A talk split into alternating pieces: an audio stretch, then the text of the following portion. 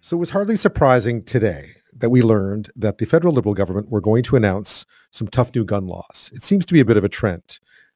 Big shooting, high profile, talk about gun legislation, out come the new gun laws. So, sure enough, there was Prime Minister Trudeau today, flanked by his ministers, as well as a lot of um, survivors or families of survivors of gun violence in this country, to announce what they called tough new gun laws. Uh, this case, in this time around, a national freeze on the import, purchase, and selling of handguns. That's a central feature. Um, it would also take away gun licenses from people involved in acts of domestic violence or criminal harassment, such as stalking. And uh, there's more money to fight gun smuggling and trafficking by increasing criminal penalties, providing more tools to investigate firearm crimes, and strengthening border measures. Here is the Prime Minister today. We're introducing legislation to implement a national freeze on handgun ownership. What this means is that it will no longer be possible to buy, sell, transfer, or import handguns anywhere in Canada as I mentioned, of course, comes at a high at a time of high emotion following the, the horrible, horrible shooting in Uvalde, Texas, and the other one in Buffalo earlier this month. Uh, so, more debate here. The Liberals warned in their 2021 election platform that American style gun violence is rising in Canada, and the Prime Minister alluded to that today. By saying necessarily that uh, we are, in fact, seeing more handguns. StatsCan reported that violent crime involving, involving firearms had increased from 2013 to 2019 after several years of decline, um, and that uh, there was a 59% reports said 59% of firearm-related violent crimes involved handguns in 2020, with higher rates in urban centers. Here's the prime minister again.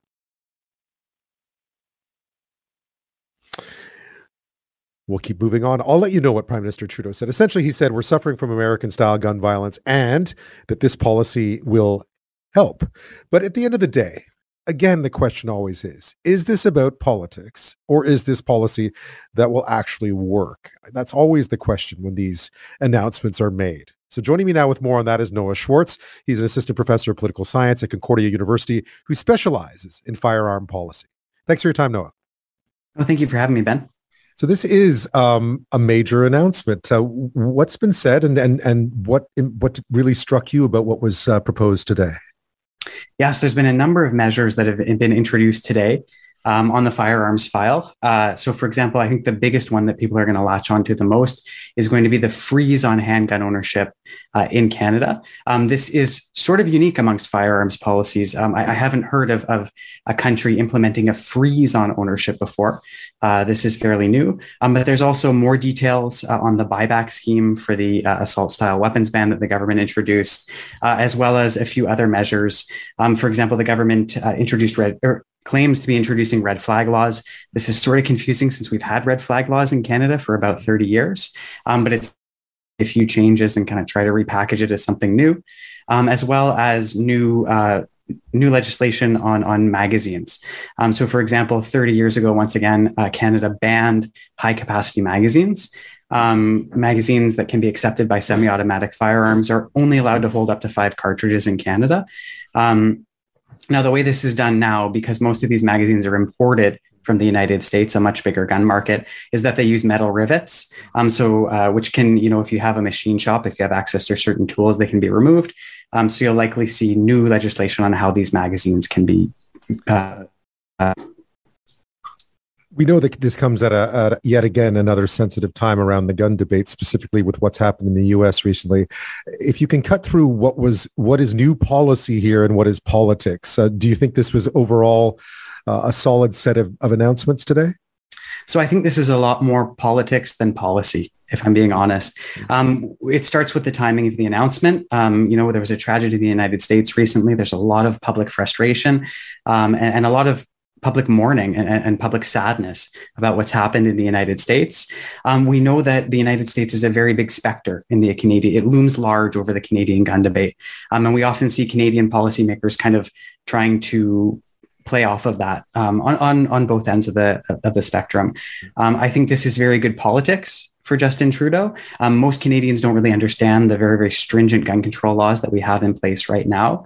Um, it's a very detail oriented policy area, um, but also a very emotional one. Uh, so I do think it makes for good politics. The policy side, I'm not so convinced. Yeah, where would you see the policy side uh, falling short? Yeah, so for example, um, on on the source of crime guns in Canada. Um, so it, a freeze on handgun ownership, it, it sounds off the cuff, uh, like something that would be, prevent violence. Um, but if we look at where handguns that are used in crimes are coming from in Canada, uh, it's largely the United States. Now, there's some holes in our data on this. Uh, we don't have a perfect understanding um, because obviously these are criminal markets. They don't answer surveys. Um, but we know that, that uh, by and large, the overwhelming majority of handguns being used in crime are coming from the United States. And that's because they're really easy to smuggle. They're very small. Um, if you're a police dog, they probably smell like machine parts. Um, so it's it's hard to detect them, um, and we see smugglers using a lot of really innovative techniques, um, hiding them in different parts of the car that aren't always searched, using drones to take them across the border.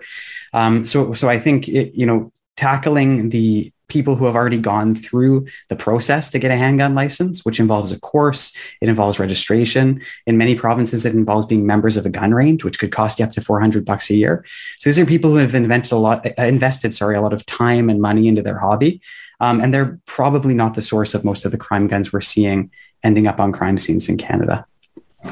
So in that case, how would a handgun ban um, affect crime rates in this country than if the majority of the guns that we're discussing aren't in fact legally purchased? Yeah, so this is part of the public misunderstanding on gun control. Gun control is really good at making it hard for, for bad faith actors to get access to firearms. That's why we don't see the sort of tragedies that we see in the United States as often here, because it's harder for a disgruntled teenager to, you know, go into their parents' closet and pull out a rifle, right? We have safe storage laws here. That means you have to lock up your guns. Um, it's not gun control is never going to mean that criminals will it will be impossible for criminals to get their their hands on guns. Um, it's become easier recently because there's such a proliferation of handguns in the United States. More and more states in the US have concealed carry laws, which means more people are buying concealable handguns that are easier to smuggle. Um, so I, I, think what this is the effect that this is going to have uh, is it's just going to mean that that the criminal gangs that are responsible for the lion's share of the rising crime that we're seeing are just going to source their guns from can, more, source more of their guns from across the border. So, what other impacts could this ban then have if it's if it's simply more um, more work on those who already legally own them? Um, what will it have a positive impact at all? I, I can't see. Uh, I think the the magazine alteration element of it, I think we could see some positive impact there. There was a lot of, of good stuff about in, investing in security at the border, although I think you know, we, we can catch a lot of the guns that are going to come across. We're never going to be able to seal the border. We share the world's largest undefended border with a country with the largest supply of civilian handguns.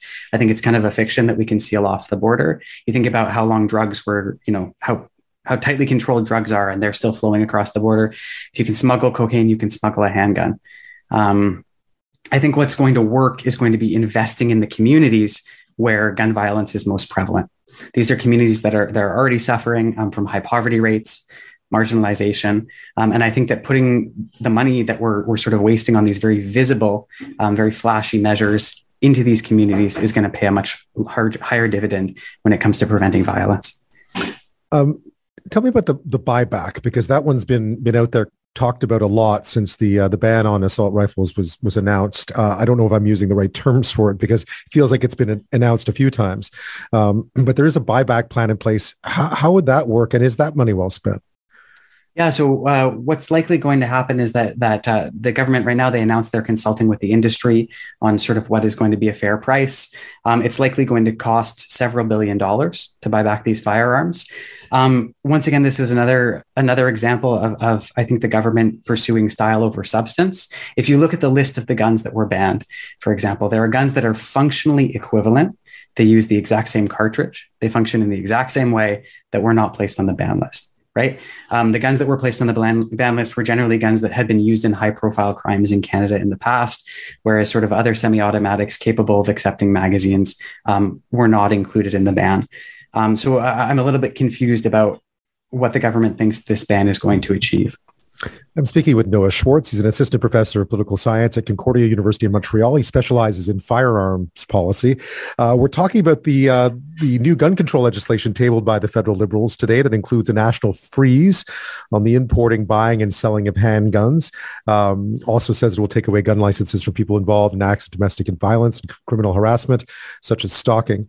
Uh, the prime minister made that announcement today in Ottawa. When we come back, we'll talk a bit more just about um, some of those other rules that, that have been announced today as well. Uh, overall, Noah so far saying that it is a lot of, as always, a lot of style perhaps over true substance. We'll also look at what could be some of the real solutions here because I think everyone uh, wants this to be a safer country. We want to see gun violence reduced, uh, but we also want the policies to, to work. Uh, we'll be back with that. Speaking with Noah Schwartz, he's an assistant professor of political science at Concordia University in Montreal, who specializes in firearms policy, talking about uh, Ottawa's announcement today, the federal Liberal government's announcement uh, that it will include a national freeze on the importing, buying, and selling of handguns, also a bill that would take away gun licenses from people involved in acts of domestic violence or criminal harassment, such as stalking. Uh, Noah, I want to ask you about that latter one because that, again, you talked a bit earlier about red flag laws already being in place and then a re announcement today of some sorts. What about these, the domestic violence rules? Are those new? Are those effective? Yeah, so I mean, the, part of the screening process when someone goes to buy a gun in Canada um, is to look for for domestic violence or, or, evidence of domestic violence. The problem is that's kind of hard to ascertain, and the RCMP fire, the Canadian Firearms Center, doesn't have a lot of resources to do the heavy vetting that they actually have the legal capacity to do. They're allowed to do more vetting than they actually end up doing in practice. So, for example, when you apply for a gun license in Canada, since um, for, for, the past 30 years, since the Ecole Polytechnique uh, tragedy, um, you have to uh, you have to have the sign off of your your spouse or your significant uh, your significant other, um, or if you've had a recent breakup, you have to have the sign off of your your ex partner, right? So there's measures in place to try to catch people who are are going to do this. Uh, in a bad way. Um, I think we'll have to see the devil's going to be in the details on this. I would love to see more resources investing in enforcing gun prohibitions against people who are involved in domestic abuse, against people who are at risk of that. Um, but we're going to have to see the, the, the devil will be in the details there. So, Noah, where is the disconnect here? Because I think if you polled a lot of people uh, on the streets of Vancouver or Toronto about handgun ownership, they might say that a handgun, a national handgun freeze is, is a good idea. So, where is the disconnect between a good idea and good policy here, do you think? Yeah, no, I think that's a, a really great question. Um, there's a lot of sort of public misunderstanding there, and, and this is reinforced by politicians um, often for uh, to win political points. Um, that there are parallels that are drawn between Canada and the United States, right? We have an environment um, in the United States where there's a serious lack of gun regulation, right? And that leads obviously to higher crime rates, to more gun violence. Um, you have the inverse in Canada where handgun ownership is very, very heavily controlled and it's limited um, to people who want to practice sport shooting or collecting. It's very expensive uh, to become a handgun owner in Canada. It takes a lot of work. Um, and then generally, the system does a good job of making sure that people uh, who shouldn't have handguns um, aren't getting them through legal means, right? Um, but there's a limit to what the what the the system can do. That's the unfortunate reality of it. When you you you've spoken to a lot of gun owners in this country uh, about about sort of the the reality of gun ownership here. Uh, mm-hmm. how would you describe that to listeners who may not fully understand how it works in terms of, of just the the the onus on on on on them, and how do you think they're going to react to this latest this these this latest legislation? Yeah. So, I mean, let's say that you want to get involved in uh, target shooting with a pistol, which is an Olympic sport. We actually sent an Olympian, an Olympic athlete to the last Olympics um, to compete in pistol shooting. Uh, if you want to get involved with that, you have to go, uh, you have to take a class. Uh, so you have to take your regular firearms license class and then an additional restricted firearms license class. The waiting list for those classes generally going to be months long. Once you take the class, you apply for your license. Uh, there's a whole bunch of forms they have to fill out there. Um, and then you wait at least uh, generally another three months, sometimes a bit longer to get your license. Um, that's before you can even think about purchasing a firearm. Uh, when you go to the store to purchase a firearm, they contact the registrar of firearms, they contact the Canadian Firearms Center, um, and they issue you an authorization uh, to be able to have that gun. That can sometimes take weeks. Uh, so you actually have to come back. You're not going to leave with your handgun that day. Once you get that, you're allowed to take that handgun to the range that you are a member of. And remember, depending on where you live in the country, especially in big cities, range memberships can be up to about 400 bucks a year in some places. Um, that's the only place that you're legally allowed to take out that handgun and to load it. Um, so there's a lot of restrictions in place already on people who are handgun owners, and most of the people that I've spoken to um, are people that are involved in sporting leagues. They're involved in in communities, um, and these communities are going to be uh, pretty badly affected by this legislation. So, so Noah, what would good gun policy in this country actually look like then? Yeah, so good gun policy in this country um, would be tackling the root causes of violent crime. And the benefit of this is that it's not only good uh, gun policy, it's good policy in general.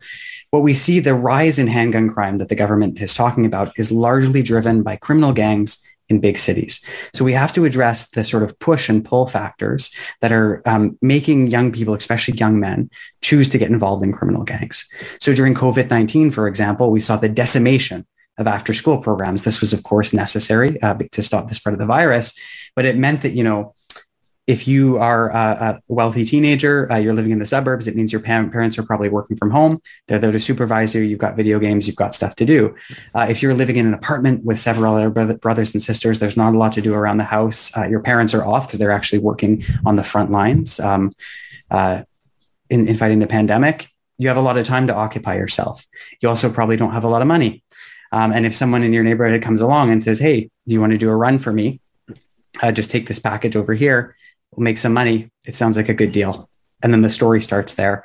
Um, so investing in programs that are going to divert young people, first thing, give them opportunities for recreation, give them opportunities for positive social experiences, but also divert people that have gotten into that lifestyle by providing them opportunities to leave the gang lifestyle and to reintegrate into society and into the economy in a positive way. And we've got a lot of programs. We've got a, a, like civil society groups in Canada that are working really hard to do that right now in big cities, and they're not getting money from the government.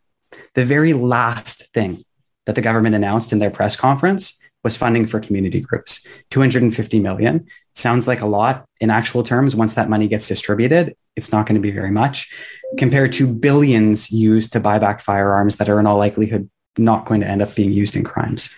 So that's, I think that's what good firearms policy looks like in Canada. Noah Schwartz, thank you so much for your time tonight. I appreciate it. Thank you so much for having me.